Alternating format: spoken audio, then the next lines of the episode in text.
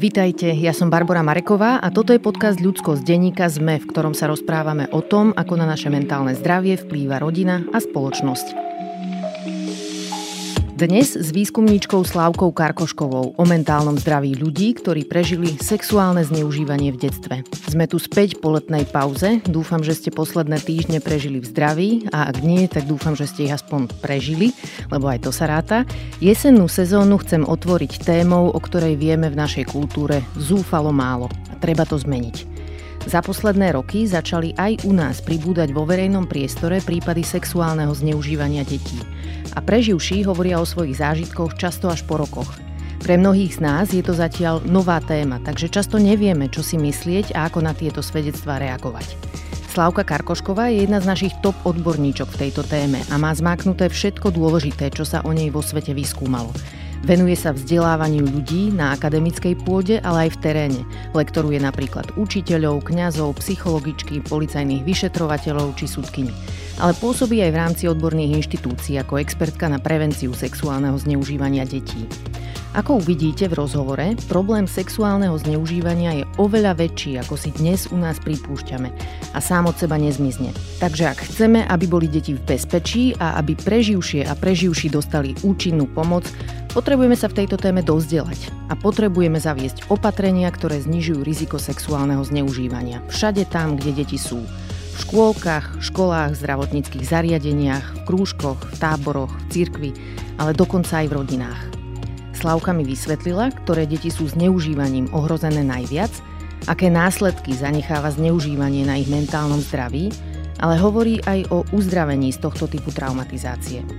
Ak ste náhodou preživšou alebo preživším sexuálneho zneužívania, dúfam, že vám tento rozhovor poskytne emocionálnu validáciu, informácie, ale aj nádej, že vaše prežívanie sa môže zlepšiť.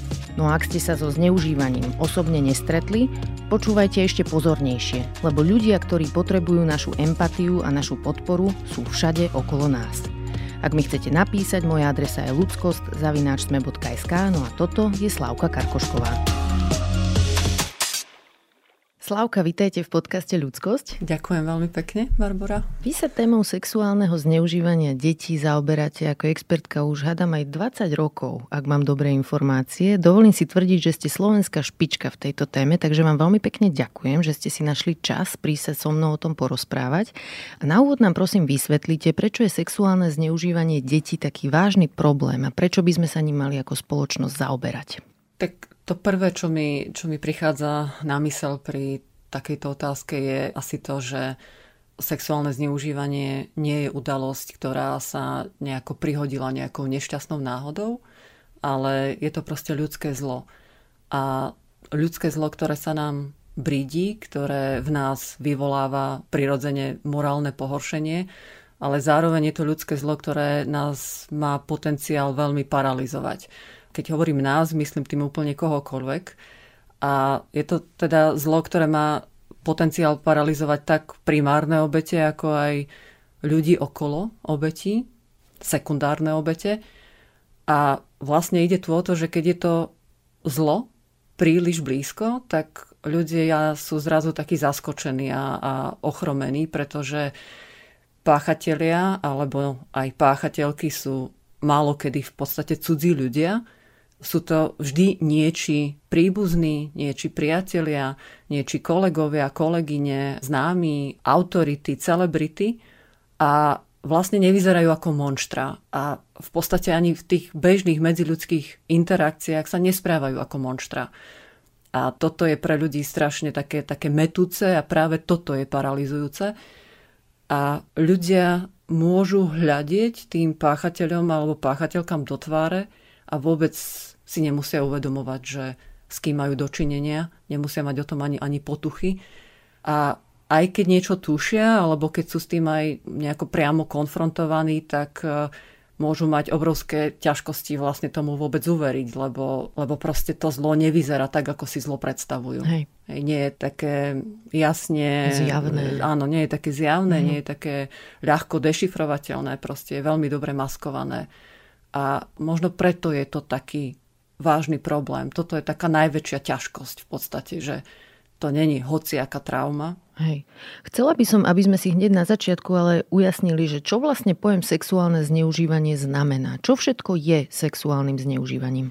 No keď si výskumníci a výskumničky dali, dali námahu a analyzovali rôzne definície sexuálneho zneužívania, ktoré sa vyskytujú vo vedeckej literatúre a aj v takých medzinárodných aj legislatívnych dokumentoch, tak sa sotli na tom, že na to, aby sme niečo mohli označiť ako sexuálne zneužívanie, musia byť splnené také štyri základné podmienky. Tá prvá je, že je to skutok, ktorý má sexuálnu povahu, čo znamená, že je to čin, ktorý je vykonaný za účelom hľadať nejaké sexuálne uspokojenie pre toho konajúceho alebo konajúcu, buď priamo pre neho, pre ňu, alebo pre nejakého v úvodzovkách ďalšieho odberateľa. Mm-hmm. Čiže napríklad tam spada aj výroba pornografického materiálu a nemusí to robiť ten páchateľ alebo páchateľka pre seba samých, ale pre niekoho ďalšieho. Alebo teda ide o činy, ktoré sú prežívané ako sexuálne. A tam je dôležité si uvedomiť, že sú také asi tri hlavné klastre, skupiny, fóriem sexuálneho zneužívania. Tie také najinvázívnejšie to sú tie penetratívne formy, ktoré prenikajú do tela, teda análny styk, orálny a vaginálny. Potom sú dotykové formy, ale teda nepenetratívne. Tam patria najmä rôzne dotyky, obchytkávanie, bosky, ktoré sú ale proti vôli, bez súhlasu obetí. A potom máme takú tiež významnú skupinu fóriem sexuálneho zneužívania, to sú nedotykové. A tieto majú ľudia tendenciu dosť podceňovať, ako keby boli menej podstatné, menej závažné, ale netreba ich podceňovať. Keď ste povedali ten výraz, že bez súhlasu, tie dotykové, že sú robené, tam mám potrebu povedať, že má to vôbec v kategórii detí nejaký význam hovoriť, že bez súhlasu, veď ono to je zneužívanie vždy, keď ide o deti, lebo dieťa nemôže dať dospelému súhlas na nejaký sexuálny kontakt. Áno, presne tak, a to je vlastne aj ďalšia taká kľúčová podmienka, ktorá musí byť splnená, aby sme nejakú aktivitu mohli označiť za to sexuálne zneužívanie, že, že pri tej aktivite vlastne chýba súhlas. A na to, aby bol ten súhlas platný, tak musí byť nielenže informovaný, čo znamená, že osoba rozumie povahe a významu tej aktivity, ale musí byť aj slobodný a dobrovoľný. A pri deťoch vlastne vo väčšine krajín zákonodarca predpokladá, že pokiaľ majú menej ako pätnásť rokov, tak ten súhlas nie sú ani schopné udeliť. Ale aj keď majú viac ako pätnásť rokov, keď dosiahli ten zákonom stanovený limit pre koncenzuálne sexuálne aktivity, tak to neznamená, že všetko, čo sa odohraje v tej sexuálnej oblasti po pätnástom roku života, je koncenzuálne. A tam potrebujeme reflektovať, že keď hovoríme o sexuálnom zneužívaní detí, tak tými deťmi sú osoby do dovršenia osemnásteho roku veku. Mm-hmm. Sú to teda aj tí pätnásť, aj šestnásť, aj sedemnásť roční, Hej. ročné, stále sú to deti. My máme pritom v našej spoločnosti tendenciu toto zľahčovať. Niektorí ľudia si myslia, že á, to už mala šestnásť rokov, vyzerala byť vyspelá, veď to už je taká mladá žena. A čiže je dôležité označovať aj týchto ľudí ako deti. Do osemnásť rokov sú to jednoducho deti z pohľadu nášho zákona. V posledných rokoch sme v slovenských médiách videli viacero prípadov sexuálneho zneužívania, ale vy ste robili v tejto téme aj riadny výskum, v ktorom ste sa snažili zistiť, aké sú vlastne plošné dáta, teda koľko detí u nás zažilo sexuálne zneužívanie. Čo ste zistili? Bol to teda pomerne rozsiahly výskum, ktorý sa konal na vzorke takmer dvetisícdvesto respondentov. Boli to mladí dospelí ľudia, ktorí mali niečo vyše osemnásť rokov. Boli to študenti a študentky končiacich ročníkov stredných škôl. A v tom výskume sme sa zamerali čisto na sledovanie skúseností s rôznymi formami sexuálneho zneužívania v detstve. Čiže nepýtali sme sa na iné formy násilia alebo zneužívania, len na to sexuálne. A zistili sme, že s penetratívnymi formami sexuálneho zneužívania má skúsenosť päť celá šesť percent dievčat a jeden celá tri percent chlapcov. Najčastejšie išlo o nútenie k orálnemu sexu. Potom pri tých dotykových formách sexuálneho zneužívania nám reportovalo skúsenosť niečo vyše tridsať percent dievčat a niečo vyše jedenásť percent chlapcov. Najčastejšie išlo o bosky a dotyky na intimných miestach proti vôli obete. a skúsenosť s nedotykovými formami sexuálneho zneužívania priznalo až štyridsať percent dievčat a takmer osemnásť percent chlapcov a najčastejšie išlo o sexuálne obťažovanie v prostredí online. Ja keďže registrujem zahraničné výskumy, tak ma tie čísla neprekvapujú, ale pamätám si, keď som ich videla prvýkrát a prekvapili ma veľmi. Mala som pocit, že sú šokujúco vysoké tie čísla. Mávate takúto reakciu od okolia, keď im hovoríte o týchto výskumoch, že to je veľa, to nemôže sedieť? Áno, mávam. Mávala som to častejšie ešte predtým, ako sme mali dáta z tohto slovenského výskumu, pretože som používala teda údaje o prevalencii alebo výskyte sexuálneho zneužívania z tých zahraničných zdrojov a tam vlastne ľudia na Slovensku častokrát zvykli reagovať, že no, ale to sú proste údaje z zahraničia, u nás je to iné. Na Slovensku až v takej miere sa to nevyskutuje. No a zrazu nám tie slovenské dáta hovoria, že je to tu u nás presne tak, ako kdekoľvek inde vo svete. Ne, nemáme žiadnu špeciálnu imunitu voči tomuto sociálno-patologickému javu. Dokonca som sa stretla pred rokmi, bolo to už naozaj dávno, ale s takým argumentom, že my sme kresťanská krajina, u nás sa to nedeje. Tak vlastne, no, deje sa to. Kde všade dochádza k sexuálnemu zneužívaniu detí a kde možno najčastejšie? Čo je nejaké rizikové prostredie z hľadiska výskytu? Tak ak sa pýtame, že čo je ako keby najčastejším miestom činu, tak pri tých penetratívnych formách je to niečia domácnosť, buď domácnosť obete, alebo niečia iná. Pri dotykových, ale nepenetratívnych formách tam je najčastejším miestom činu verejné priestranstvo, alebo znova domácnosť. A pri tých nedotykových internet a verejné priestranstva. Uh-huh. A keď dochádza k zneužívaniu v rodine, budeme potom sa o tom baviť aj hlbšie. Tam ma zaujíma, že kto vlastne bývajú tí páchatelia? Otcovia, stríkovia, detkovia, možno aj keďže ste spomínali páchateľky, aký je tam pomer mužov a žien? Pri tých intrafamiliárnych formách sexuálneho zneužívania bývajú páchateľmi a páchateľkami naozaj z toho príbuzenstva aj užšieho, aj širšieho ľudia, teda nielen otcovia, matky, starí rodičia, stríkovia, tety, ale aj treba raz bratranci, sesternice. Mm-hmm. A pokiaľ ide o ženy páchateľky, tak skoršie odhady expertov uvádzali, že tých žien páchateľiek je nejakých päť percent z celej množiny, teda tých osôb, ktoré sa dopúšťajú sexuálnych deliktov na deťoch.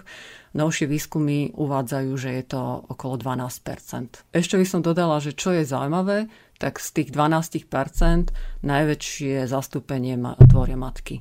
Wow. A čím to je podľa vás? Je na to nejaké vysvetlenie, že prečo matky sa k takémuto niečomu uchýlia? Určite na to vysvetlenie existuje, ale vo všeobecnosti platí, že akýkoľvek delikt sa môže vyskytnúť tam, kde sa naskytne príležitosť. Takže mm-hmm. tam, kde jednoducho ľudia trávia s deťmi veľa času, tých príležitostí je, je spustu. Hej. Čo zneužívanie v rámci inštitúcií? Ktoré inštitúcie bývajú rizikové? A kto bývajú páchatelia? Páchatelia alebo páchateľky v tých inštitúciách sú predovšetkým ľudia, ktorí tam profesionálne pôsobia, častokrát v pomáhajúcich profesiách. A sú to teda inštitúcie, ktoré sa venujú deťom. Čiže vzdelávacie inštitúcie alebo také, ktoré sa venujú nejakým mimoškolským aktivitám, rôzne tábory a podobne. A rizikové sú najmä také inštitúcie, kde buď tá inštitúcia, organizácia, alebo teda tí jej vedúci pracovníci, prípadne pracovníčky majú nejaké prestížne postavenie v spoločnosti. Čím sa myslí to, že, že sa ako keby spoliehali na to, že im všetko prejde. Mm-hmm. Že jednoducho už toľko dobra alebo, alebo úspechov má tá organizácia, inštitúcia, že, že aj keď by sa vyskytol nejaký ten prešľap, prehrešok alebo aj nejaká vážnejšia kauza, takže to proste dokážu zakryť, dokážu to, to, tie, tie zlyhania proste vykompenzovať tým dobrom a tými úspechmi, ktoré majú tou, tou mm-hmm. prestížou. A potom zvýšené riziko je tiež v inštitúciách, kde je moc centralizovaná mm-hmm. a v nejakej takej striktnej hierarchii, čo znamená, že, že proste vedenie robí rozhodnutia tak ako keby tajne, netransparentne a dáva dôraz skôr na ochranu reputácie tej organizácie, inštitúcie, než na ochranu tých zraniteľných detí. A potom samozrejme zraniteľné sú, alebo teda rizikové sú všetky tie organizácie a inštitúcie, kde sa s deťmi pracuje a kde nie sú pripravené a dôsledne implementované stratégie prevencie sexuálneho zneužívania. K týmto stratégiám sa ešte určite vrátim, ale chcem sa v súvislosti s tými inštitúciami spýtať na katolícku cirkev, lebo v zahraničí sa odhalilo množstvo prípadov zneužívania detí kňazmi a niekoľko prípadov sa už dostalo na povrch aj u nás, ale cirkev sa pri tejto téme bráni tým, že sexuálne zneužívanie detí sa vyskytuje všade a že cirkev nie je v ničom výnimočná, že to len neprajnici a neprajničky zvýrazňujú špecificky zlyhania katolíckych kňazov. Ako to vnímate vy? Je teda cirkev v niečom špecifická? Ja o tom premýšľam tak, že je úplne prirodzené, že zlyhania klerikov pútajú väčšiu pozornosť, teda aj mediálnu. Cirkev sa predsa považuje za morálnu autoritu, teda hovorí ľuďom, že predovšetkým teda veriacim, ako majú žiť. A teda ak zlyhávajú tí, ktorí sú reprezentantmi, predstaviteľmi tejto morálnej autority, tak potom samozrejme to vzbudzuje u ľudí väčšie pohoršenie a oprávnenie sa volá teda aj potom, aby aj náprava tých zlyhaní zodpovedala vysokým morálnym štandardom. Mm-hmm. A takým štandardom by malo byť jednak priznanie zlyhaní verejné, neututlávanie v žiadnej podobe, vyjadrenie ľútosti a primerané zadozučinenie. A pokiaľ niečo z toho chýba, tak to nepôsobí dôveryhodne a to pohoršenie proste pretrváva. Uh-huh. Mne tam ešte napadá aj taká vec, že vlastne keď rodičia dôverujú inštitúcii, preto lebo si myslia, že cítia, majú morálne cítenie na vyššej úrovni, tak možno sú aj menej ostražití pri tých Presne. svojich deťoch. Presne, nepochybne. Uh-huh. A ešte čo je také špecifikum možno pri sexuálnom zneužívaní v kontexte nejakých náboženských inštitúcií, tak to je to, že vlastne tým, kto sa dopúšťa toho sexuálneho zneužívania, je duchovná autorita. Mm-hmm. A, a to má úplne unikátny dopad potom na spirituálnu oblasť života, na prežívanie viery a religiozity. A dá sa zjednodušene povedať, že namiesto toho, aby tá spiritualita bola zdrojom, sa stáva potom bremenom. Mm-hmm. Hej, že je ako keby kontaminovaná tým zneužívaním a tým, ako to vlastne vniesie množstvo negatívnych presvedčení do toho, ako obeť uvažuje o Bohu, o práve tých morálnych autoritách, Hej. o náboženskej inštitúcii uh-huh. a podobne. A plus netreba zabúdať, že táto organizácia má vo vedúcich funkciách iba mužov. Síce už spolupracuje aj so ženami laičkami, ale tie sú v roli takého nejakého poradného orgánu, alebo ako to nazvať. Nemajú moc, nemajú právomoci niečo zmeniť. A ja si niekedy tak kladiem otázku, že ako by to dopadlo s vyšetrovaním sexuálneho zneužívania detí v cirkvi, keby tam boli aj biskupky a pápežka napríklad. Kto býva najčastejšie obeťou zneužívania? Aké deti sú ohrozené vo zvýšenej miere? Zaujíma ma možno vek, socioekonomické zázemie alebo rodinná situácia. No, pritom treba povedať ponajprv, že obeťou sexuálneho zneužívania sa môže stať akékoľvek dieťa. A vlastne aj súčasná viktimologická literatúra alebo viktimológia ako veda zdôrazňuje, že neexistuje žiaden všeobecný, univerzálny profil nejakej typickej obeti a to platí o akomkoľvek trestnom čine a, a teda aj o mravnostnej kriminalite, čo znamená, že, že tou obeťou sa môže stať ktokoľvek, aj jedinec, u ktorého je minimum alebo totálna absencia nejakých rizikových faktorov. No, a samozrejme, že páchatelia alebo páchateľky si môžu vytipovať obete potenciálne, u ktorých predpokladajú, že tú v úvodzovkách prácu budú mať ľahšiu mm-hmm. s nimi.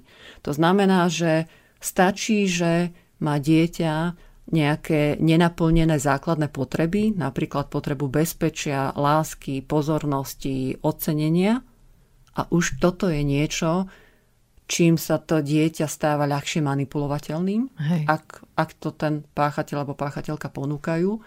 Potom sú vo zvýšenej miere zraniteľné deti, ktoré, ktoré majú nejaký handicap, či už zdravotný, týkajúci sa výzoru, telesných proporcií, alebo možno aj toho, že akú povesť alebo sociálnu situáciu má rodina alebo rodičia.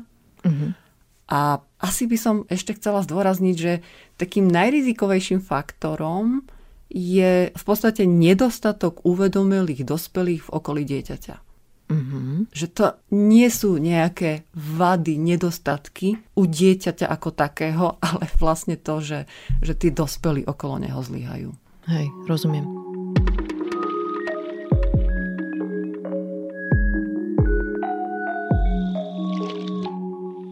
Aké má zneužívanie dôsledky? Vieme, že tento typ traumatizácie vplýva na mentálne, ale aj na fyzické zdravie, takže čo konkrétne ľuďom spôsobuje? Hú. Toto je stručná otázka a odpovedi by sme mohli venovať pokojne aj niekoľko hodín. Určite treba povedať, že sexuálne zneužívanie je spojené s celým takým spektrom potenciálnych negatívnych dôsledkov. Samozrejme, nie všetky obete majú všetky možné negatívne následky. Niektoré obete majú výrazné následky v mnohých oblastiach života a tie majú také, taký vlečúci sa charakter, pretrvávajúci. Iné obete majú možno menej tých následkov, menej výrazné. A častokrát si tie následky nemusia obete alebo preživší, preživšie ani plne uvedomovať, že chvíľu im to trvá, kým, mm-hmm. kým si to proste dajú do súvislosti. No a v oblasti toho mentálneho zdravia alebo takých tých psychických následkov možno najvýraznejšie a najčastejšie sú depresie a úzkosti.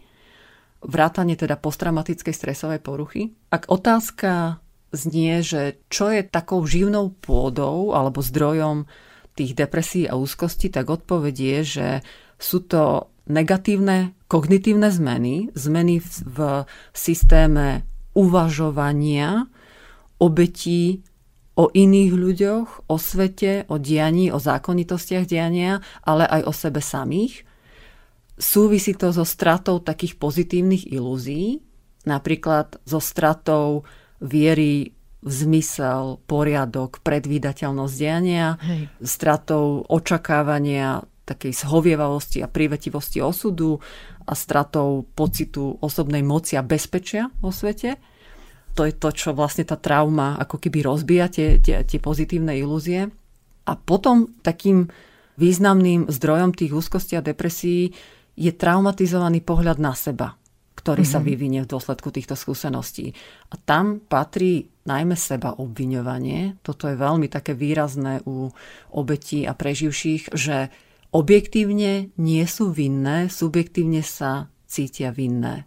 Vysvetlite prečo, lebo nemusí to byť intuitívne pre ľudí, že prečo je to tak, že sa seba obviňujú, hoci im bolo spáchané niečo, čo ich poškodilo? To seba obviňovanie je typické pre väčšinu obetí rôznych trestných činov. Viktimológia hovorí, že obeť sa spätne vracia k tomu, čo sa stalo, premieta si to v hlave a hľada odpoveď na otázku, prečo sa to stalo. Ako keby sa pýta, že kde som do keľu urobil, urobila chybu, že sa toto stalo. A je v tom ako keby taká nádej, že keď tú chybu nájdu, takže na budúce už takúto chybu nespravia a že teda na budúce sa im to nestane a že mm-hmm. teda sú v bezpečí. Čiže je to taký pokus získať kontrolu nad tou Presne. situáciou dodatočne aspoň a do budúcna. Presne tak, áno, je to taká zúfalá snaha o obnovenie toho strateného pocitu bezpečia vo svete. Potom ďalším významným zdrojom tých pocitov viny je to, že páchatelia alebo páchatelky hádžu tú zodpovednosť za to konanie na obete. Vyviňujú sa zo svojej zodpovednosti a hádžu to bremeno zodpovednosti na obete. Častokrát hovoria obetiam, že ale veď sa ti to predsa páči, páčilo, nepovedal si, nepovedala nie, neplakala, tak, tak proste čo? Hej. Hej. A robia ako keby z tých obetí spolupáchateľov. No a potom tie pocity viny sú výdatne živené aj veľmi častými predsudkami, ktoré sa vyskytujú v sociálnom okolí v rôznej miere. A to je To sú tie tendencie ľudí odčierňovať, obviňovať obete, nejakú mieru zodpovednosti pripisovať tým obetiam. Takže obete proste tým nejako nasiaknú. Hej. Ešte keď ste spomínali tú vec, že vlastne páchateľ niekedy sugeruje obeti, že ale veď sa ti to páčilo. Tam je trocha ten problém aj v tom, že z toho, čo mám načítané, tak tá obeť, to dieťa reálne aj môže prežívať nejakú formu vzrušenia v tých situáciách a zároveň byť zneužívané, že akože jedno nevy, nevylučuje druhé. Takže tá obeť o tom môže byť presvedčiteľná aj preto, že si pamätá niečo také ako vlastné vzrušenie, čo neznamená, že nebola zneužívaná. A ešte jedno Jednu vec mám potrebu povedať, že z výskumov vyplýva, že hoci traumatizovaní môžeme byť aj z, ja neviem, autohavárie, tak oveľa vážnejšie dôsledky majú ľudia z traumatizácie, ktorú spôsobil iný človek. Lebo to nabúrava vlastne dôveru v iných ľudí. My bytostne potrebujeme dôverovať iným ľuďom na to, aby sme vedeli prežiť na tomto svete, aby sme sa tu cítili v bezpečí. Takže práve táto trauma spôsobená iným človekom je veľmi vážna, pretože nabúrava našu dôveru aj v iných ľudí, ale aj v seba, ten pocit bezpečia.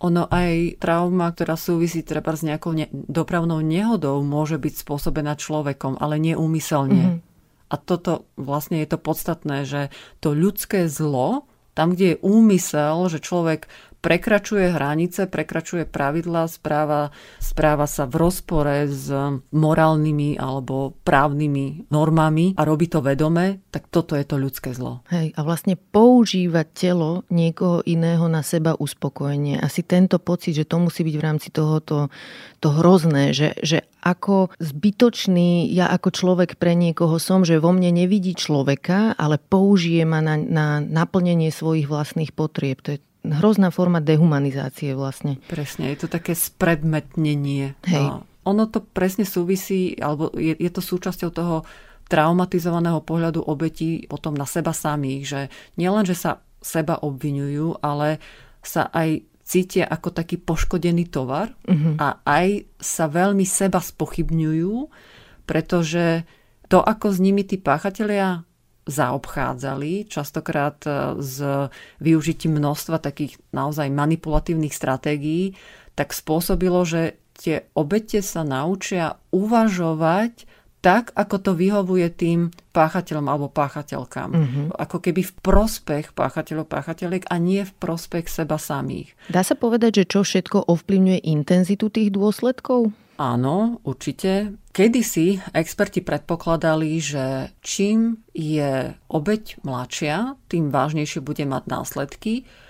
Takisto, že keď dôjde k penetratívnym formám sexuálneho zneužitia, že tie budú mať závažnejšie následky než tie nepenetratívne. A takisto, ak pri zneužívaní bolo použité nejaké fyzické násilie alebo zbranie, takže to, to vlastne sú tie traumatogénne faktory. Mm-hmm. Novšie ale výskumy ukázali, že toto nemusia byť tie najpodstatnejšie traumatogénne faktory. Podstatnejšie je skôr to, koľko mätúcich prvkov tá skúsenosť obsahovala. Aha. A to je aj presne to, čo už sme spomínali, že pokiaľ obeť zažije počas neužívania sexuálne vzrušenia alebo orgazmus. To je mm-hmm. tak neskutočne mätúce. A aj to tí páchatelia alebo páchatelky často úmyselne navodia, aby potom to mohli použiť proti tým obetiam, že ale veď sa ti to predsa páčilo. Tá obeť nemá vo svojom okolí nikoho, kto by jej vysvetlil, že, že ale toto je prirodzená reakcia, to sexuálne vzrušenie, hej, hej. prirodzená reakcia tela na, na dráždenie erotogénnych zón. Je nemo, nemožné to nepocítiť, mm-hmm. keď sú dráždené erotogénne zóny. Ďalším takým traumatogénnym faktorom je narušená identifikácia páchateľa. A to je vlastne to, keď páchateľom alebo páchateľkou je niekto, kto na to nevyzerá. Mm-hmm. Kto je v zásade v podstate dobrý človek. A robí spustu dobrých vecí, má spustu dobrých vlastností. A okolie si toho človeka môže nejako tak považovať, obdivovať, jednoducho má pozitívne vzťahy s tou osobou, ktorá sa dopúšťa tých sexuálnych deliktov. Okolie to samozrejme ani nemusí tušiť. A toto robí nesmierne náročným identifikovať to zlo nejako tak jasnejšie, jednoduchšie, ako keby ukázať prstom na toho páchateľa, páchateľku, že tento človek urobil niečo zlé. Mm-hmm. A dokonca môže byť aj dobrý, láskavý na tú samotnú obeť, že vlastne pre ňu to je asi metúce, nie? Že, že keď je to niekto, kto mi kupuje darčeky, kto sa o mňa stará, ma vozí niekde, rodičia ma zanedbávajú, tento človek ma má rád, tak potom to môže byť veľmi metúce pre to dieťa. Presne, k tomu mi napadá, že jedna z takých významných autoriek, forenzná psychologička, výskumnička Anna Salter, hovorí, že existujú kadejaké teda klasifikácie alebo typológie páchateľov a páchateľiek sexuálneho zneužívania, ale že najdôležitejšie je asi rozlišovať ich na sadistických a nesadistických, pričom tí sadistickí sú tí, ktorí keď ubližujú, tak spôsobujú bolesť, utrpenie a vtedy je to zlo ľahšie čitateľné. Ale tí nesadistickí, tí keď zneužívajú, tak pristupujú k obetiam milo, nežne a láskavo. Mm-hmm. A to je tak neskutočne metúce. A háčik je v tom, že drvivá väčšina tých páchateľov je práve toho nesadistického typu. Až deväťdesiatpäť percent. No, v našej spoločnosti zvykneme pri problémoch, ktoré sa v našich životoch dejú, niekedy hovoriť, že ho to za hlavu alebo na to zabudni. Takže zaujíma ma špecificky pri tejto téme, že prečo sa zážitok so sexuálnym zneužívaním nedá len tak hodiť za hlavu? Nedá sa to hodiť za hlavu. Dalo by sa povedať, že neodchádza alebo sa stále vracia to, čo není uzavreté. A uzavreté to nemusí byť, lebo tomu proste nebola venovaná náležitá pozornosť a nestretlo sa to s adekvátnym ošetrením. A to sa udeje práve kvôli tomu, akú jedinečnú podobu má to zlo, o ktorom sme hovorili, mm-hmm. že častokrát je veľmi dobre rafinovane maskované a že spadá to do kategórie takej traumy zo zrady, kde jednak to ublíženie prichádza od osoby, od ktorej sa to vôbec nečaká v mnohých prípadoch, od osoby, ktorá, ako sme spomínali, môže byť vnímaná ako dobrá aj samotnou tou obeťou, aj sociálnym okolím. A vlastne nielen samotná obeť má ťažkosti identifikovať to zlo, ale má ťažkosti aj ho konfrontovať, vyniesť to ako keby na svetlo sveta, pretože to nie je vítané. Hej. Lebo pokiaľ je páchateľom alebo páchateľkou niekto, o kom má sociálne okolie dobrú mienku, je to neuveriteľne riskantné pre tú obeť, ak by s tým vyrukovala pred tými ľuďmi v tom sociálnom okolí, proste jej s najväčšou pravdepodobnosťou tej obeti neuveria. Mm-hmm. A, a pridajú sa skôr na stranu toho páchateľa alebo páchateľky. A toto vlastne aj spôsobuje, že ľudia nie sú solidárni voči tým obetiam, čo pri iných typoch traum tú solidaritu vidíme. Hej. Ke, keď niekto sa stane obeťou nejakého hromadného nešťastia, nejakej živelnej pohromy alebo naozaj nejakej dopravnej nehody, tak, tak ľudia prejavujú solidaritu na ich z rôznych spôsobov. Mm-hmm. Nielen, že zavolajú pomoc, ale aj prídu ponúknuť pomocnú ruku pri odstraňovaní nejakých následkov škôd, pýtajú sa obeti, čo potrebujú, dovolia im o tom hovoriť, finančné zbierky sa zvyknú vytvárať na, na podporu tých, tých obetí, materiálna pomoc.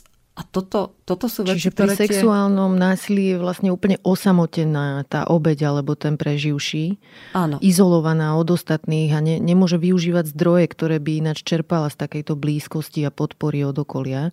Pričom ešte možno tam je dobré aj dodať, že tie blbé reakcie, ktoré môžu ľudia mať, to je vlastne ďalšie zranenie, ktoré pribudne k tomu pôvodnému, k tomu násiliu, ktoré to dieťa vlastne zažilo. Presne tak. A že na tú pôvodnú krivdu a, a traumu nasadajú nové a nové alebo ďalšie a ďalšie vrstvy kryút a, a, a nespravodlivosti. Hej. A keď vidíme v médiách príbehy ľudí, ktorí povedia o tom, že boli v detstve zneužívaní a zneužívané, tak typicky je to po rokoch. Čiže vysvetlite nám ešte toto, že ako je možné, že si tie obete spomenú na niečo takéto po rokoch, že niektorí ľudia to vytesnia, až na to zabudnú, a niečo v nich spustí vlastne tie, tie spomienky, keď sú dospelí. Čím to je? Tiež to môže byť spôsobené viacerými faktormi. Predovšetkým tým, že v čase, kedy k zneužívaniu dochádza, nemusí si to vedieť hneď zarámcovať, tá obeť, ako sexuálne zneužívanie. Výskumy hovoria, že až štyridsať percent obetí sa necíti byť obeťami v čase, kedy k zneužívaniu dochádza. Čo nám vlastne hovorí aj o tom, ako, ako rafinovaná môže byť tá manipulácia zo strany tých páchateľov a páchateľiek, ako dokážu zmiasť tie obete. A ešte vlastne deti sú nezrelé, že dieťa nemá ešte schopnosti na to, aby posúdilo, že o čo tu vlastne ide. Časť rodičov sa s deťmi vôbec nerozpráva o hraniciach, o sexualite, o, o týchto témach, lebo je to pre nich ťažké sa s deťmi o tom rozprávať, čiže tie deti si vôbec nemusia byť vedomé tých súvislostí a toho, čo sa im vlastne deje. Presne tak. Čiže dieťa je pri zadefinovaní si toho, čo sa udialo a čo sa deje, v zásadnej nevýhode oproti Hej. tomu páchateľovi alebo páchateľke aj okoliu. A častokrát je to páchateľ alebo páchateľka, ktorí ako keby nadefinujú alternatívnu verziu reality mm-hmm. tým obetiam. Čiže poskytujú taký, taký skreslený interpretačný rámec pre tie zážitky, hrubo skreslený, hrubo zmanipulovaný.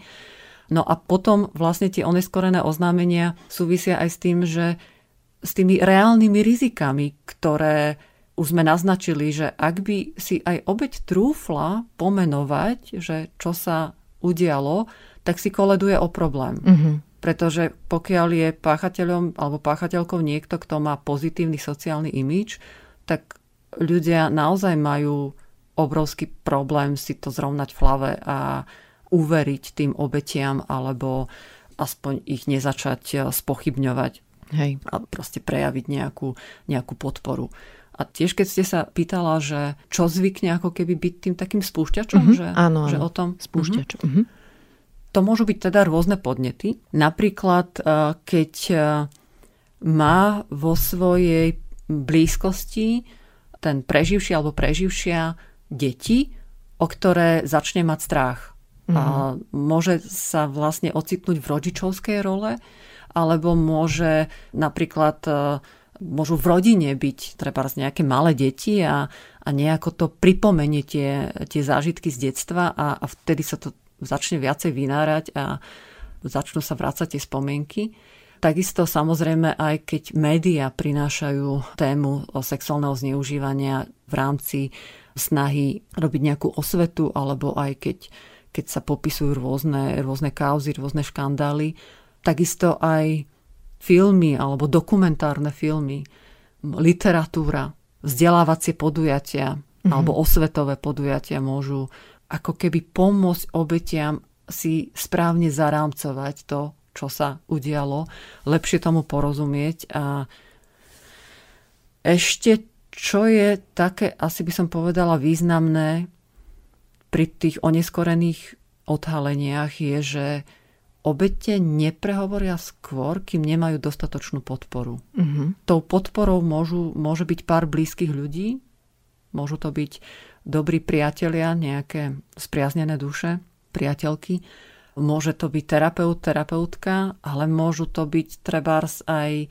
tie odborné zdroje, o ktoré sa vie oprieť tá tá osoba, ktorá zažila v detstve sexuálne zneužívanie. Keď ste spomenuli ten spúšťač, že niekedy sa to ľuďom vynorí, keď majú vlastné deti napríklad, o ktoré sa boja.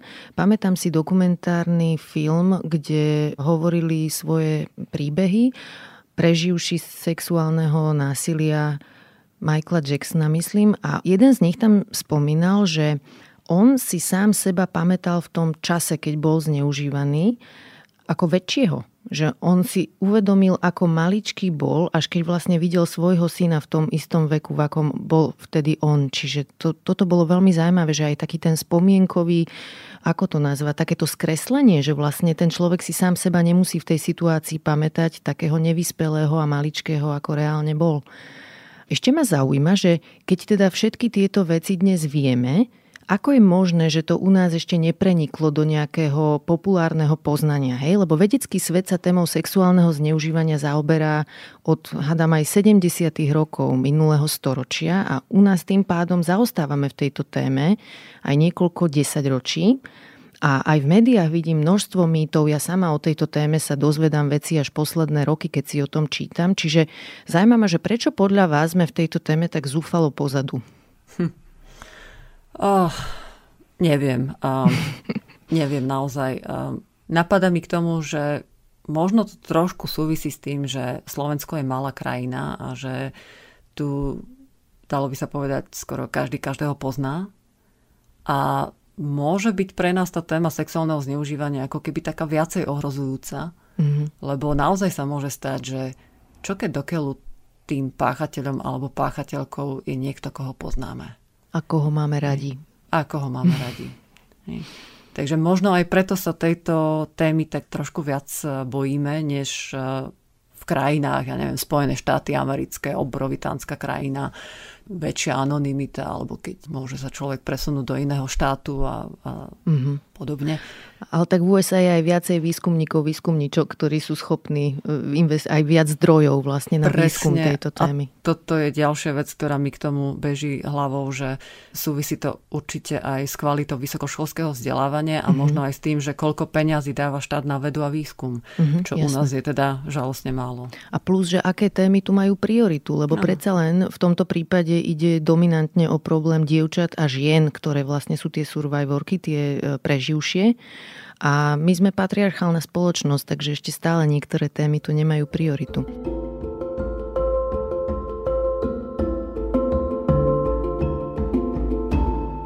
Čo si všímate pri tejto téme, že tomu ešte zatiaľ nerozumieme, že potrebujeme to lepšie pochopiť? Čo sú také veci vo verejnej debate? Jedna z tém, ktorá tak opakovane vyskakuje a ukazuje sa, že stále tomu ľudia nerozumejú dostatočne, to je princíp prezumcie statusu obete.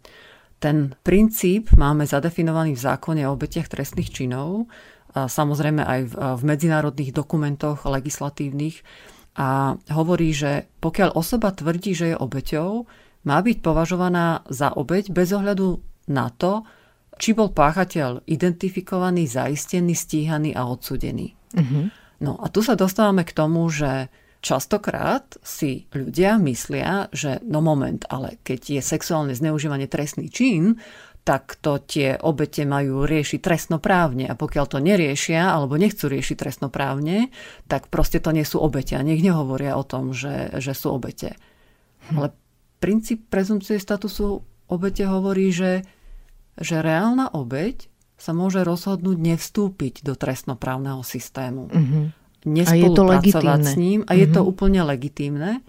Môže sa rozhodnúť nespolupracovať s tým trestnoprávnym systémom, lebo trebárs môže niekto iný podať trestné oznámenie, ale obeť nemusí vypovedať. Hej. Môže odmietnúť vypovedať. Možno práve preto, že nechce trestnoprávnou cestou riešiť uh-huh. to, čo sa stalo. Možno práve preto, že chce chrániť nejaké rodinné vzťahy alebo čokoľvek. Alebo nemusí dôverovať tým inštitúciám, ktoré to Presne riešia. Tak. Alebo Presne nemusí tak. mať kapacitu mentálnu na ďalšiu potenciálnu traumatizáciu, ktorá by v takom procese mohla nastať. Presne tak.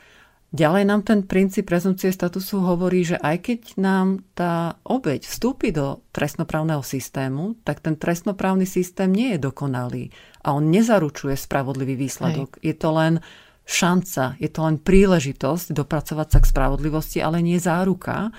Čiže sa reálne môže stať, že skutok sa stal, ale nepodarí sa ho preukázať. A veľmi často preto, že nenájdeme už dostatok presvedčivých dôkazov.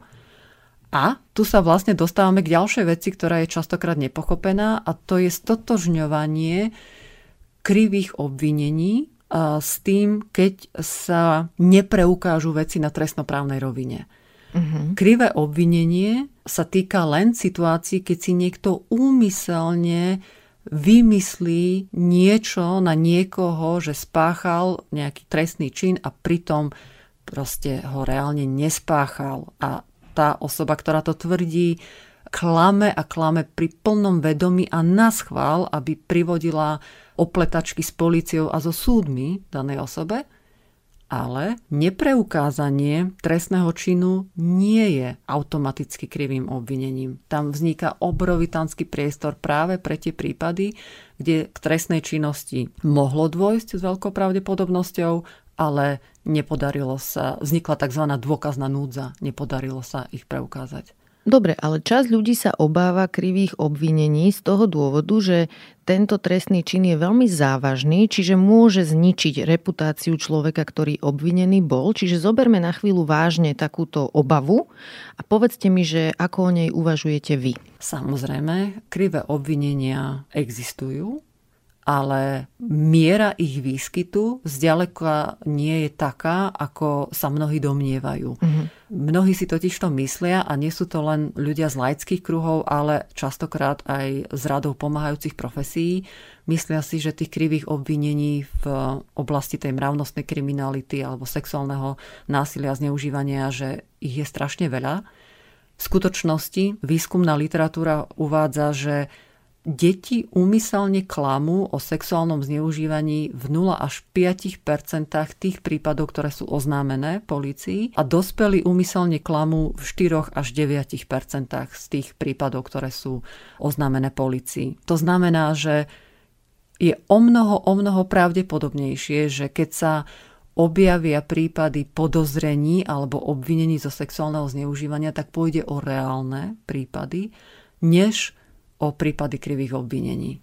Čo by sme mali vedieť o uvažovaní a správaní páchateľov a páchateliek? Asi najviac to, že už sme to vlastne spomínali, že páchatelia a páchatelky nie sú monštrá. Môžu mať pozitívny sociálny imidž, môžu to byť ľudia, ktorí stihli vykonať spustu dobrých skutkov, a môžeme im byť za mnoho vecí vďační, vďačné, môžeme ich za mnoho vecí a mnohé vlastnosti obdivovať alebo si ich nejako proste takto považovať. Ale to, že máme s niekým dobrú skúsenosť, nie je zárukou toho, že to nemôže byť páchateľ alebo páchateľka. Mm-hmm. Takže v tejto súvislosti je významné spomenúť fenomén groomingu. To je to, že páchatelia a páchatelky manipulujú nielen obeťami, ale aj teda sociálnym okolím, aj tým laickým, aj profesionálnym. Snažia sa naozaj zahrať veci tak, aby z toho vyšli ako tí dôveryhodnejší než obete. Hej. Mm-hmm. A čo by si mali ľudia pamätať je, že čím viac človeka poznáme a máme ho radi, tak tým menej veríme, že by mohol byť páchateľom. A v podstate nedôverovať obetiam je psychicky jednoduchšie, než si pripustiť, že niekto z našich blízkych, a milovaných, obdivovaných by mohol byť páchateľom. Tiež tu je možno taký významný fenomén kognitívnej disonancie, čo znamená, že keď už máme k niekomu pozitívny postoj, pozitívnu mienku o niekom a zrazu sa dozvedáme negatívnu informáciu, ktorá je v príkrom rozpore s tým, akú skúsenosť máme doteraz, tak je to tak psychicky náročné a tak nepohodlné, že skôr budeme náchylní hľadať nejaké ospravedlnenia alebo takú verziu vysvetlení, ktorá nám pomôže zachovať si ten doterajší obraz, ktorý Hej. o tom človeku máme. Mm-hmm. Hej. Takže naozaj veľmi ľahko sa môže stať, že sa necháme oklamať, obalamutiť ľuďmi, ktorí sa reálne dopustili tých deliktov, ale my im skočíme na lep. A... Hej, hej. A mám potrebu v tejto súvislosti povedať, že možno aj treba byť sám k sebe alebo sama k sebe súcitný, keď sa to náhodou stalo, lebo vlastne aj okolie toho dieťaťa, ktoré bolo zneužívané, je sekundárnou obeťou, tak ste to nazvala, že? Presne. Že presne vlastne tak. Aj oni sú poškodení a aj pre nich je to traumatizujúce, keď sa to stane, ale zároveň je dôležité, aby sme sa začali v tejto téme vzdelávať a zorientovávať, aby sme dokázali správne reagovať na situáciu, keď sa to dieťa ozve. Takže poďme teda rozobrať to, že ako vieme deti chrániť pred sexuálnym násilím. A chcem začať teda tým, že ako ich chrániť v rodinách a v blízkom okolí. Čo sa dá robiť? No, z môjho pohľadu je najdôležitejšie vzdelávať sa o problematike sexuálneho zneužívania. Niečo sa proste z hodnoverných zdrojov o tom dozvedie, teda prečítať si, vypočuť si a vlastne aj to, čo teraz spolu robíme, by k tomu mohlo prispieť. Takže nájsť si relevantné informácie a potom jednoducho otvárať tieto témy. Mm. A to znamená, že je spústu príležitostí, kedy tieto témy otvárať. Naozaj, keď sa objavia nejaké filmy, alebo nejaké dokumentárne filmy, alebo nejaké kauzy, ktoré sú pretriasané v médiách. To všetko sú príležitosti na to otvoriť tieto témy. No a potom, pokiaľ by vznikla situácia, že niekto má aj podozrenie, že konkrétne dieťa, že bolo alebo je obeťou sexuálneho zneužívania, tak jednou z možností je znova túto tému otvoriť, ale treba dávať pozor na to, aby ten rozhovor nebol vedený nejakým takým sugestívnym spôsobom.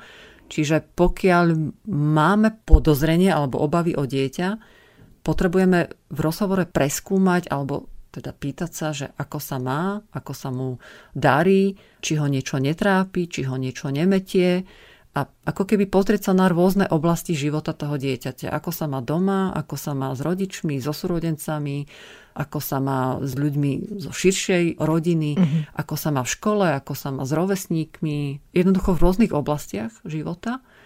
Samozrejme, nedávala by veľký zmysel otázka, že a nie si ty náhodou obeťou sexuálneho zneužívania? Je, jasné. Pokiaľ dieťa jednoducho na to nemá rámec, aby toto si vedelo hneď zadefinovať, tak nám nemusí na toto ani vedieť odpovedať.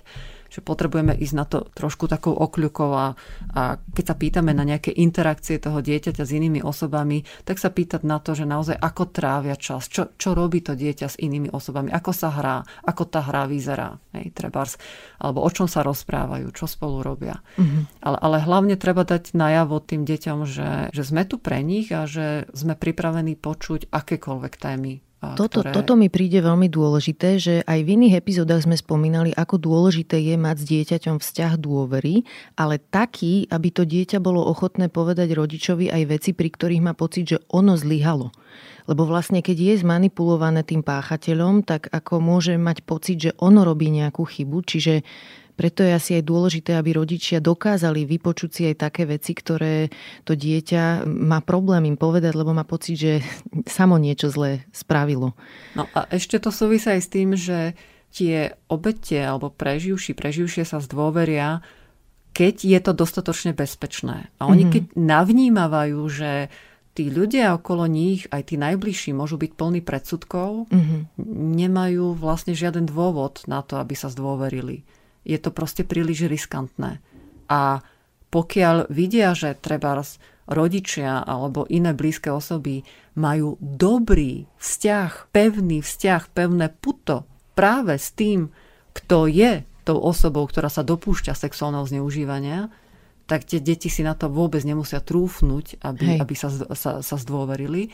A príde mi tu dôležité spomenúť, že aj v tom výskume, ktorý som realizovala, sa nám ukázalo obdobne, ako je to aj v iných zahraničných výskumoch, že pokiaľ sa deti zdôveria, tak častejšie rovesníkom a rovesníčkam. Aha. A preto v podstate, aj keď sa robí prevencia, pokiaľ cieľovou skupinou tých preventívnych aktivít sú deti, tak by sme to nemali smerovať tak, že poďme učiť deti, ako sa majú chrániť, ale poďme učiť deti, ako majú zareagovať alebo ako môžu správne zareagovať, keď sa im ich kamarát, kamarátka, spolužiak, spolužiačka zdôverí mm-hmm. s takouto skúsenosťou.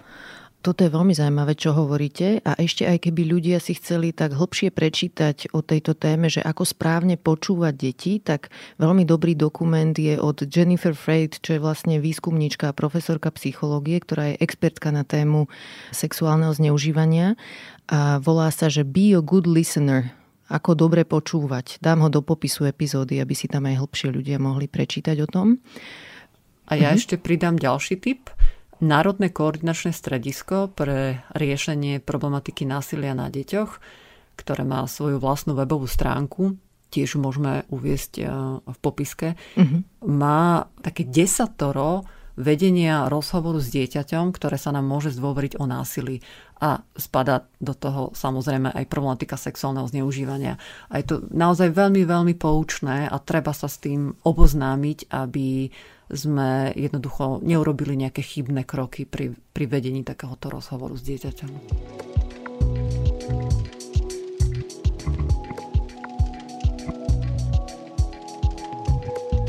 povedzte nám ešte, že čo máme očakávať od inštitúcií, kam deti posielame. Vezmime si, že dieťa nastupuje do škôlky alebo do školy.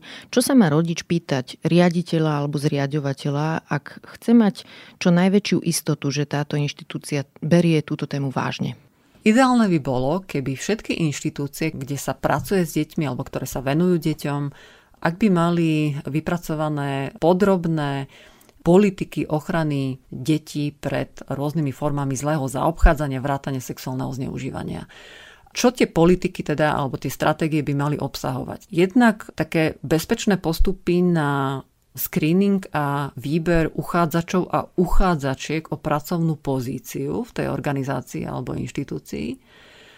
Potom, čo je dôležité, taký rozsiahlý a naozaj podrobný kódex správania, etického alebo profesionálneho správania sa v rôznych situáciách zo strany tých pomáhajúcich profesionálov a profesionáliek smerom k tým deťom, čo je teda etické a čo, čo teda nie je v poriadku, čo nie je etické. Mm-hmm. Toto by malo byť jasne pomenované. Potom by tá inštitúcia mala mať aj naozaj nejaké opatrenia na, na monitoring toho, že či sa tie trebárs odporúčania, ktoré sú obsiahnuté v tom kódexe správania, či sa naozaj dodržiavajú.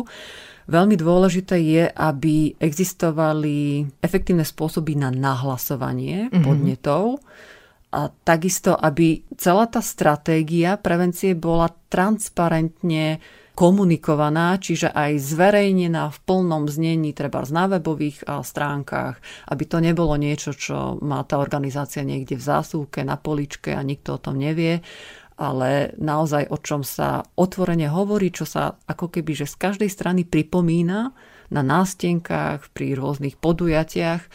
A tak ako trebárs my tak preblesklou mysľou, ako keď sa pohybujeme po chodbe nejakej inštitúcie v budovách a vidíme tam tie také schémy, unikové plány, ak by, ak by došlo k nejakému, ja neviem, požiaru alebo mm-hmm. evakuačné plány a podobne a, a tie čísla základné, na ktoré sa treba obrátiť v prípade, v prípade núdze, tak obdobne by mali existovať aj také flowcharty, také vlastne schémy, ako postupovať v situácii, keď sa niekto či stane buď obeťou nejakej formy zlého zaobchádzania, vrátane sexuálneho zneužívania, alebo keď je niekto svedkom porušovania práve tých pravidiel, ktoré sú nastavené v etickom kódexe. Uh-huh. No a to nahlasovanie naozaj musí, ten systém nahlasovania musí byť efektívny, nízkoprahový a malo by to byť aj niečo, čo keď sa nastavuje, tak sa overuje s deťmi, že či to naozaj pre nich je niečo, nejaký funkčný mechanizmus nahlasovania. No a potom, čo je dôležité, je, že pýtať sa vedenia tých inštitúcií a organizácií, že, že či ich personál je vzdelávaný v problematike prevencie sexuálneho zneužívania. A ako je, je vzdelávaný? Či to je nejaká jednorazová aktivita, ktorú mali pred piatimi rokmi a medzi tým sa polovička pracovného kolektívu obmedila, alebo či to je na nejakej pravidelnej báze to vzdelávanie a citlivovanie pomáhajúcich profesionálov a profesionáliek.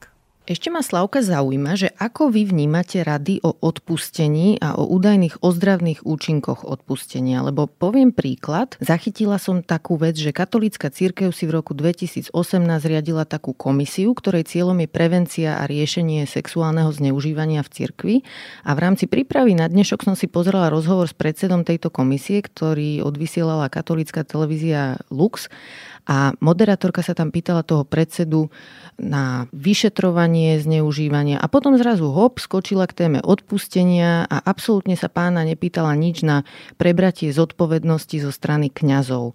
Ani na ospravedlnenie sa obetiam, ani zo strany kňazov, ani zo strany inštitúcie. A priznám sa, že ja už začínam byť taká citlivá na tieto dumky okolo odpúšťania, lebo sa mi zdá, že odpúšťanie je u nás prezentované aj niektorými psychologičkami dokonca ako taký pomalý liek na traumu. A ja si myslím, že hlavná téma v takýchto témach témach nemá byť odpustenie, ale uzdravenie toho človeka, ktorému niekto ublížil.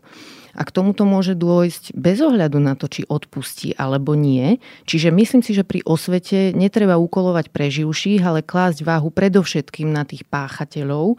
A táto téma preberania zodpovednosti mi tu nejako chýba. Aj katolícka cirkev má na to taký pekný názov, že pokánie.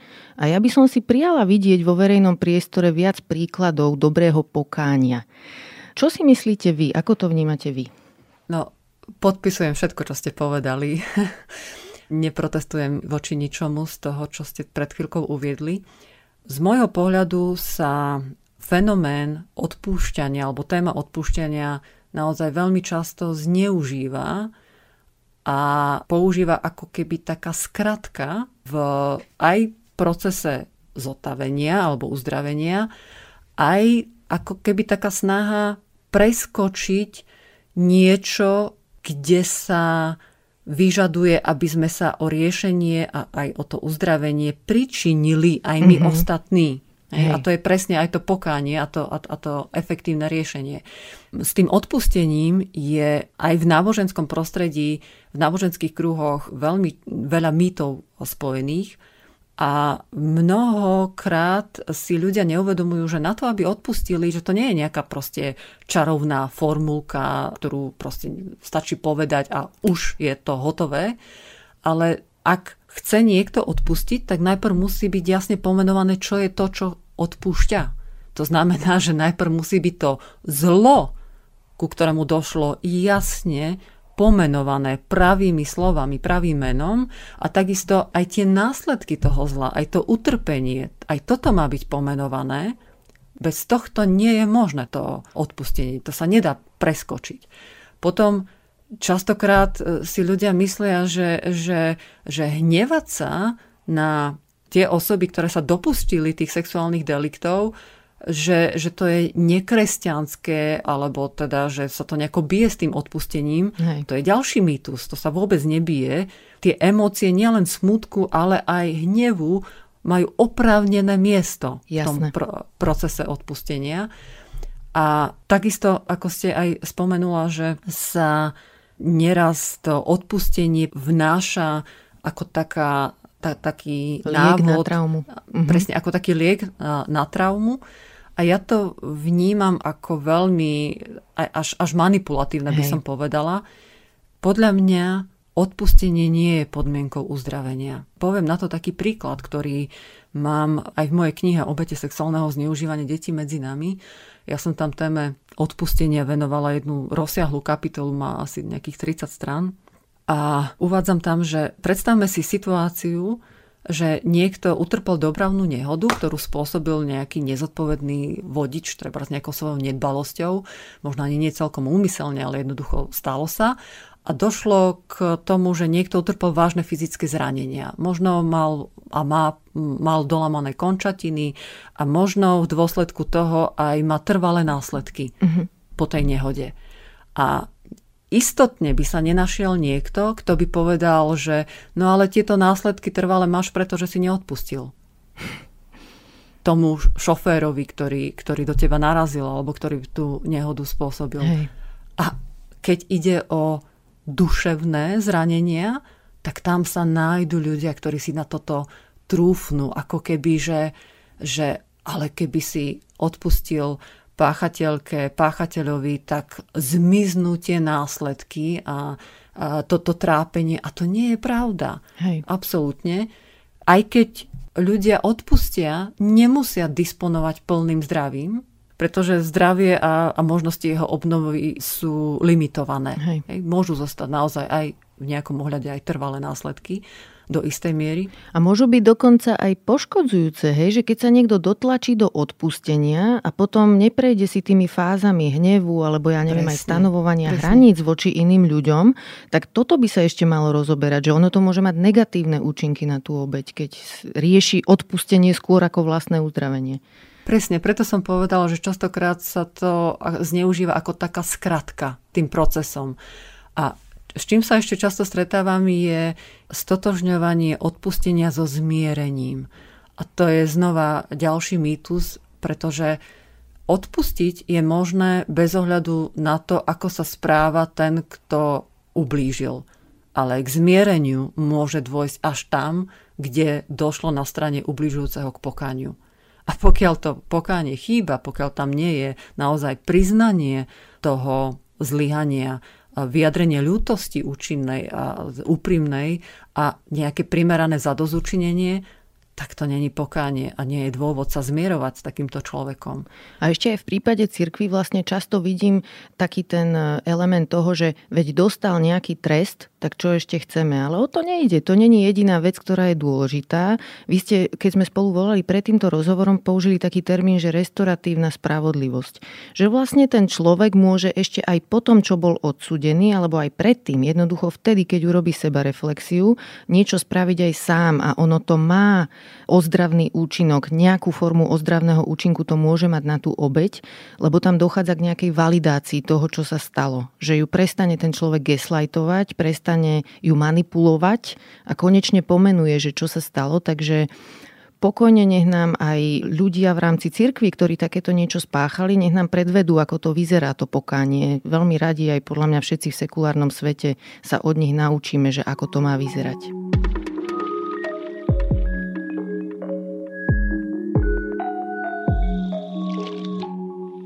Slávka, povedzte mi takto na záver ešte, že kde u vás vlastne začal záujem o túto tému? Ja keď som túto otázku dostala pred pár rokmi, keď som krstila moju knihu Obete sexuálneho zneužívania detí medzi nami, tak som na ňu odpovedala tak, že je dosť pravdepodobné, že by som o túto tému nikdy nezakopla, keby táto téma nezakopla o mňa. Znamená to, že ja sama som bola v detstve sexuálne zneužívaná dlhodobo a tie zážitky zneužívania vo mne spustili množstvo otázok, mm-hmm. na ktoré som ja sama nemala odpovede. A nevedeli mi ich poskytnúť ani moji najbližší a nevedeli mi ich poskytnúť ani odborníci, u ktorých som hľadala teda nejakú pomoc a podporu. A to ma vlastne časom priviedlo k tomu, že som začala hľadať v literatúre, zahraničnej najmä.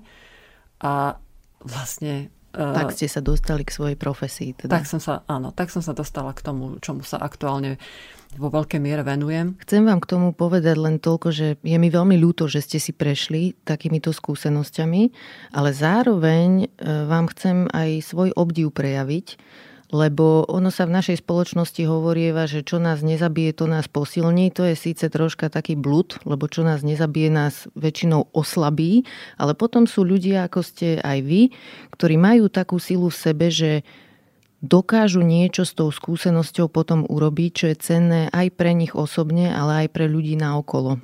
Čo sledujem posledné roky aj vašu prácu, tak mám pocit, že vy ste z tých citrónov, ktoré vám život prihral, vymačkli riadnu citronádu, z ktorej my všetci teraz benefitujeme, takže sa vám chcem za to poďakovať, za, aj za všetky deti, ktoré teraz budeme vedieť vďaka vám možno niektorí lepšie chrániť, ale aj za preživších, preživšie, ktorým pomáhate vlastne nájsť v tomto celom nejakú validáciu a celej spoločnosti, že sa od vás môžeme učiť vďaka tomu, že ste sa v tejto téme tak perfektne nadúpali. A povedzte mi ešte, že čo vám pomohlo vo vašom procese uzdravenia? Aby možno mali aj nejakú nádej ľudia, ktorí si prešli niečím takýmto. No, určite to bol uh, proces. Ja, tak ako som spomínala, že keď som hľadala pomoc uh, aj u odborníkov, odborníčiek, tak som častokrát... Uh, teda nenachádzala som odpovede na tie moje otázky a narážala som na, uh, skôr na to, že tí ľudia tápu v tejto téme, mm-hmm. a že sú aj plní takých domnienok a predsudkov a nejak som to tak mala v sebe, že mi to nesedelo, to čo hovoria, že čo si mi napovedalo, že, že, že to nie je ono. A naozaj som potom začala hľadať v tej zahraničnej literatúre a to bol pre mňa veľmi významný taký, taký zdroj zotavovania. Ešte predtým, ako som hľadala v literatúre, tak som písala básne a to bola taká forma, ako dať zo seba veci vlastne von. Mm-hmm. A, a potom to štúdium, do ktorého som sa zahlbila, do tej zahraničnej literatúry, tak mi postupne ako keby vytváral takú orientačnú mapu v tej, v tej obrovitánskej a komplikovanej téme. A čo mi najviac pomohlo asi z tých poznatkov bolo porozumenie tomu, že čo sú tie zdroje viny a hanby, ktoré mm-hmm. obete majú že to je aj to, že pri zneužívaní častokrát zamrznú, že zostanú paralizované, že sa nebránia tak aktívne, ako by si mnohí laicky predstavovali, že by sa brániť mali, že to aj tí páchatelia v podstate spôsobujú, jak sa snažia vyviniť a hodiť tú zodpovednosť na obete. Že aj tie pocity vzrušenia a tam sú takouto živnou pôdou pre tie pocity viny a hanby. A potom celá plejada predsudkov a tej nedostatočnej solidarity zo strany sociálneho okolia, že to tiež tak tomu pocitu viny pridáva. Potom mi veľmi pomohlo pochopenie kontraintuitívnych reakcií obetí. To sú presne tie reakcie, ktoré sú v rozpore s očakávaniami bežného človeka o tom, ako by správna obeť mala správne a logicky reagovať. To je to, že čakáme od obete, že sa budú aktívne brániť a oni zamrznú, mm-hmm. že, čak, že čakáme, že sa hneď a zaraz dôveria a oni sa zdôverujú oneskorene, a že čakáme, že už keď teda sa zdôverujú, že to celé na kompletku naraz vyklopia, že si myslíme, že budú neochvejne trvať na, na svojej výpovedi, aj keby neviem, aké tlaky boli na nich vyvíjané. A že si myslíme, že keď je to sexuálne zneužívanie naozaj taká vážna trauma a ublíženie, takže to na tých obetiach bude vidno. Mm-hmm. A, a oni namiesto toho častokrát sú asymptomatické, vôbec to na nich nevidno. A potom ešte čakáme, že, že sa obete teda k tým páchateľom a páchateľkám budú správať tak, že budú dávať najavo hniev alebo nejaký teda odstup mm-hmm. um, a namiesto toho majú, majú veľmi ambivalentné pocity, častokrát aj majú radi tých páchateľov a páchateľky. A všetky tie kontraintuitívne reakcie majú svoje logické vysvetlenia, ktoré ale nie sú bežne ako keby dostupné. Ľudia o nich nevedia. Hej. A jednoducho tie obete sa s tým strašne trápia. No, takže toto bolo také strašne významné, keď som objavila. Potom porozumieť fenoménu groomingu. Toto sa mi zdalo, že úplne objavné, že wow, že proste to konanie, to sexuálne zneužívanie, to nie je otázka nejakého pošmyknutia, ale to je konanie, ktoré, ktoré je plánované, mm. cielené, premyslené z každej strany. Vo väčšine prípadov. Potom mi veľmi pomohlo dozvedieť sa o tom, ako ten fenomén sexuálneho zneužívania dopadá na sekundárne obete. Mm-hmm. Že aj tie sekundárne obete sú tým častokrát zaskočené a naozaj paralizované. Nemajú takisto na to nejaké interpretačné schémy, ktoré by im pomohli sa v tom vyznať. A sú aj na tie sekundárne obete vyvíjane vonkajšie tlaky. Takisto bývajú terčom groomingu aj sekundárne obete. Toto je tiež veľmi, veľmi dôležité tomu porozumieť. Potom mi veľmi pomohlo dozvedieť sa, že čo sú také tie zdroje predsudkov u ľudí. Že trebárs chyba spätného úsudku. To je to, že po vojne je každý generál. Hej. Že si ľudia myslia, že keby oni boli bývali v tej situácii, že by boli bývali, zareagovali lepšie inak. A, a v skutočnosti trebárs aj ten grooming je tým zákerný, že uprostred diania ten, kto je manipulovaný, tú manipuláciu vôbec nemusí odčítavať. Mm-hmm. Že pri spätnom pohľade to už vidno, že aha, aha, toto všetko už bola manipulácia, ale keď sa to deje, tak to vôbec nie je také zjavné. Alebo že ďalší zdroj tých predsudkov u ľudí, tých tendencií obviňovať a odčierňovať obete, že to je znova snaha ľudí cítiť sa bezpečnejšie vo svete. Lebo, lebo keď sa na obete a preživčích pozrieme tak, že oni si za to sami môžu, lebo sú hlúpi, hlúpe, lebo ne, neprekukli tých páchateľov, páchateľky a nevedeli sa, neobránili sa a tak ďalej, že sami si za to môžu, tak urobili nejaké chyby. Keď sa na to takto dívame, tak si môžeme naivne myslieť, že my takí hlúpi nie sme, my také Hej. chyby nespravíme, nám sa to nestane, my sme teda v bezpečí. Mhm. A, a potom ešte, čo ma tak pobavilo, keď som to objavila, Dunning-Krugerov efekt. A že čím má človek menej vedomostí o nejakých javoch, fenoménoch, čím je v tom zjednodušene povedané hlúpejší, tak tým je aj trúfalejší a sebavedomejší v tom, ako sa zvykne k tým témam vyjadrovať. A toto mi prinieslo nesmiernu úľavu, že aha, tak vlastne Preto toho toľko je, tých predsudkov u ľudí, že ten Dunning-Krugerov efekt je fakt ako silný. ro- rozšírený, silný, zákerný. No a potom ešte mi veľmi pomohlo pochopiť, že uzdravenie alebo zotavenie je proces, že to nie je niečo také, že treba päť vecí urobiť a bude to hotové. Hej. Ale že to je proste makačka a mm-hmm. dlhodobá makačka na sebe. A človek a môže že... urobiť päť krokov dopredu, dva dozadu, jeden do boku a je to taký, taký chaos troška niekedy, že ani to nemusí byť priamočiare a stále rovno dopredu.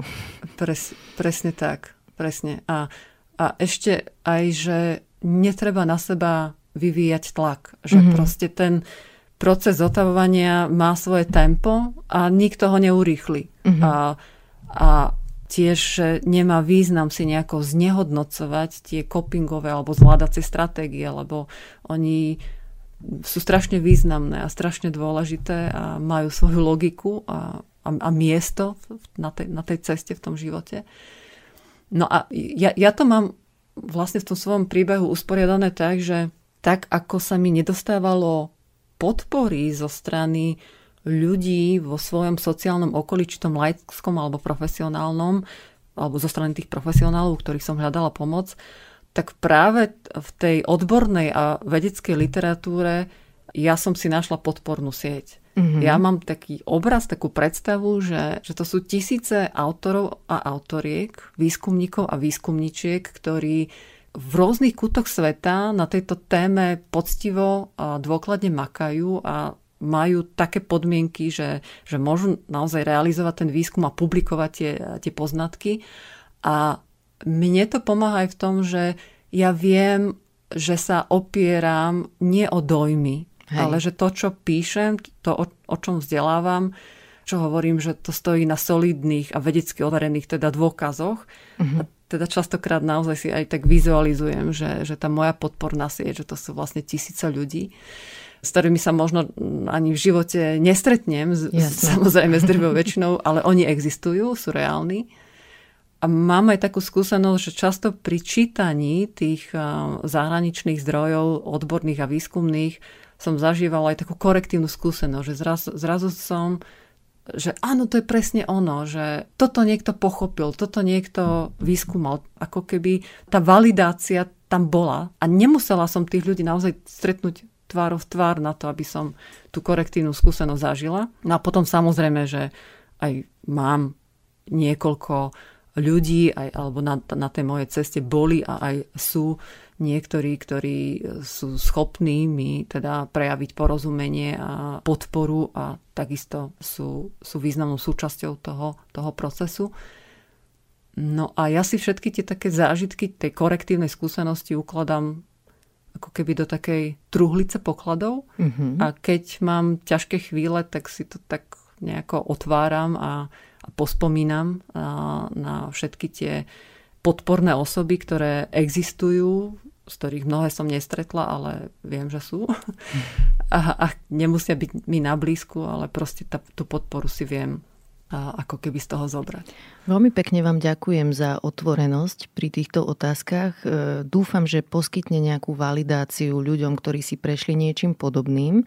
A tým, že viem, že robíte výskumy v tejto téme, chcela by som sa vás ešte spýtať, povedzte nám, že ako sa na vás vedia ľudia nakontaktovať v prípade, že by napríklad chceli byť súčasťou výskumu a pomôcť vám porozumieť tejto téme ešte hlbšie?